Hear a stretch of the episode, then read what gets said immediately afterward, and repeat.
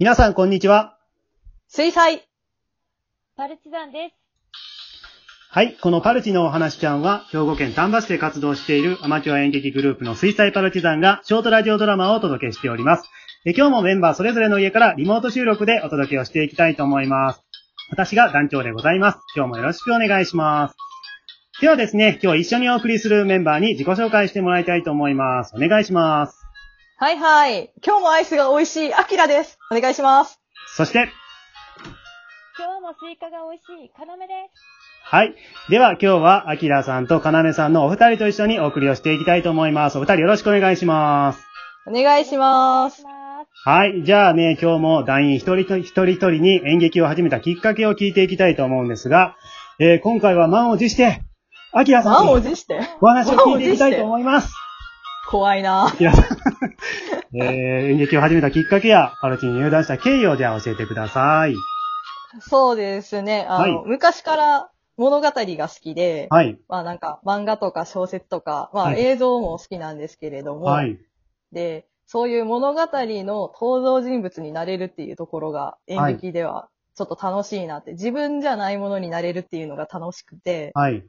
まあ自分が嫌いなところもあるんですけれども いやいやまあ、まあ自分、まあうん自分以外のものに何にでもなれるっていうとこはいはいろがやっぱ魅力的で、まはいあ続けてたりとかいろいろしてたりしてたんですけど、はい。まあそんな中で、あの友達であるポムちゃんあ、が、ポムちゃん。団員のポムですね。はい。団員のポムちゃんが、はい、はい、入団したことがきっかけで、まはいあ知って、で、公演見て、あんまりにも楽しそうで、羨ましいなって思って乗り込んだわけですよ。なるほど。乗り込んできてくれたわけですね。乗り込んだわけですよ。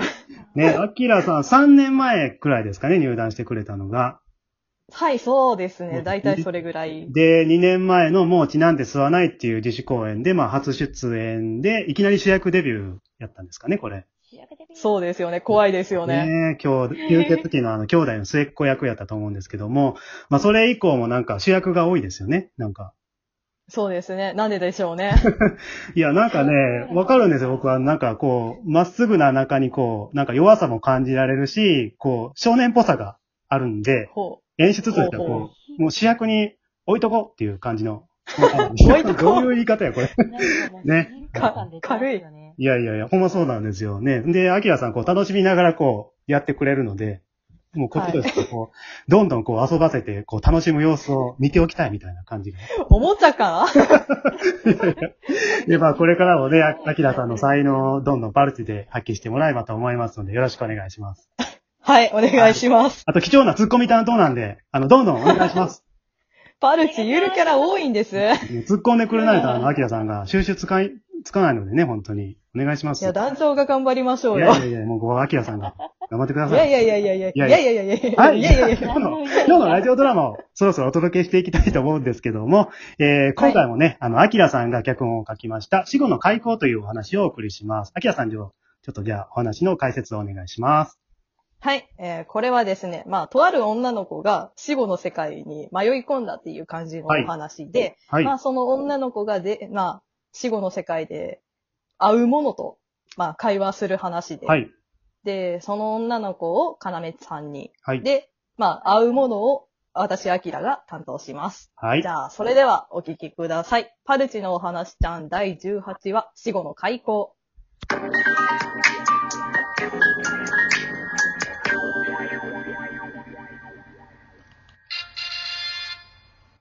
おめでとうございます。あなたは1億591万459番目のさまよえる子羊です。ようこ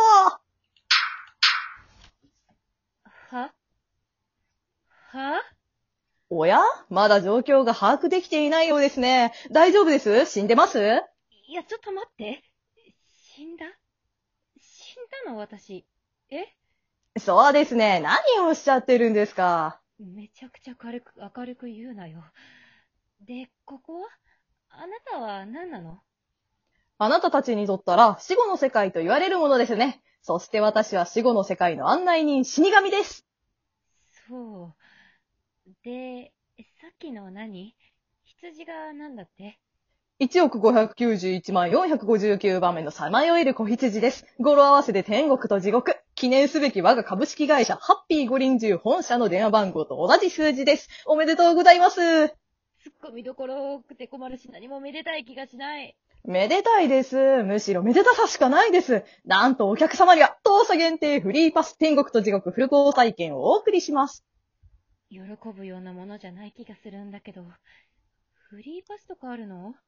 いやでも、地獄はいらないかな。ええ人気のものもたくさんありますのに？灼熱地獄名物温泉まんじゅうとか、血の池地獄名産のトマトジュースとか、畜生堂地鶏の親子丼とか。食べ物しかないんです。でも、ネーミングが物騒すぎるな。美味しそうではあるけど。何をしゃいますか、小羊様。まあまあ、天国も景色はいいんですけどね。さっき言ったみたいな食べ物なんてものはないんですよ。そうなの？食べなくても満たされるところですからね、天国は。美味しいとか美味しくないとかの感情なんてものもないです。食べると言っても遊びみたいな好意的なもので、口にするのも花とか霞ですし。仙人みたいだな。なんで地獄にはいろいろ食べ物あるんです？受けるべき罰を耐えるのに必要なんですよ、食事って。あと、落ちるのは人間だけですからね。人間の食べるものしかないです。急にゾッとすることを言う。まあ、でも、今回は体験ツアーで、最終的に基本的にはどちらかに行ってもらうんですが、あなたの場合は、お聞きしますけど、なんでここにいるかわかりますか？え？いや、多分普通に夜になって寝たことしか、気づいたらあなたがいて、普通はあんなに睡眠薬飲んで寝たりしませんよ。そういうことか。ここはですね、自らの命を、魂を大事にできない者は、この世界に受け入れてもらえないんです。だったらどうなるんです？改めて生まれ変わるか魂のままさまようか。ねえ、あなたは本当にそうしたかったんですか？別にそういうわけじゃないけど、疲れちゃっただけで。私ね、兄がいたんです。うんその兄は、私が生まれる前に事故で亡くなってみたいで、ずいぶん他人事みたいに言うんですね。一緒にいたことがなくて、親や親戚から聞いたくらいでしか兄のこと知らないから。なんていうか、私にとって現実味がないんです。兄がいたってこと。そ優しくて明るくて活発で、人見知りもない子だと聞いていて、なんか私と兄真逆だし、比べられているんじゃないかって思ったとして。どうせなら、兄と私、生きている方が逆だったら、みんな幸せだったんじゃないかって、心のどこかで思っていて。う。それであなた自身はいいと思うんですか？え？あなたがいなくなることを悲しむ人は必ずいます。先ほどの両親も、早くに子供を亡くして、その後あなたという存在がいたからこそ立ち直っているんじゃないですか？でも、彼らはあなたが何か悩んでいることも知っていますよ。まあ、でも、親も子も選ぶことはできないし、あなた自身彼らが嫌いな場合とか、そんなことない。ならよかった。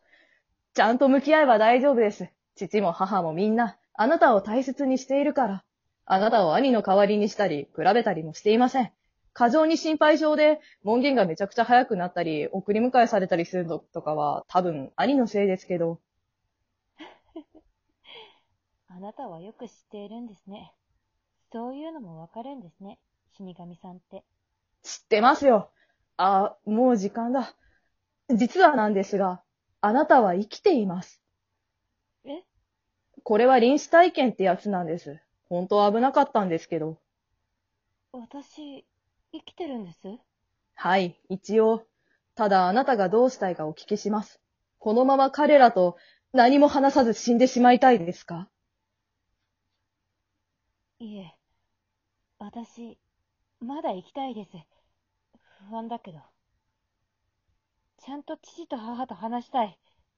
大丈夫ですよ。あれでしたら私見守ってますんで。へえ、そういうこともしてくれるんです。ありがとうございます。なんか変ですね。変？記憶にもないけど、兄がいたら、あなたみたいな人がいいなって。兄がいたなら、私、あなたとみたいに話したかったな。それは光栄です。では、目を閉じて、現世と縁のあるもの、父と母を思い浮かべてください。はい。これで戻るんですね。ええ、これから先大変なこともあるかもしれないですが、あなたなら大丈夫です。ありがとう。次会うときは目いっぱい楽しんでおばあちゃんになってからでお願いします。はい。俺も話せて嬉しかったよ、いおり。え？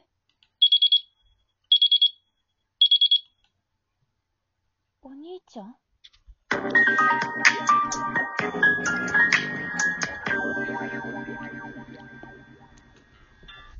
はい。第18話、死後の開口をお聞きいただきました。いかがでしたでしょうか？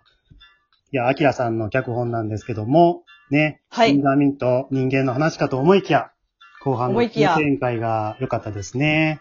まあ素敵な死神さんだったと思います。はい。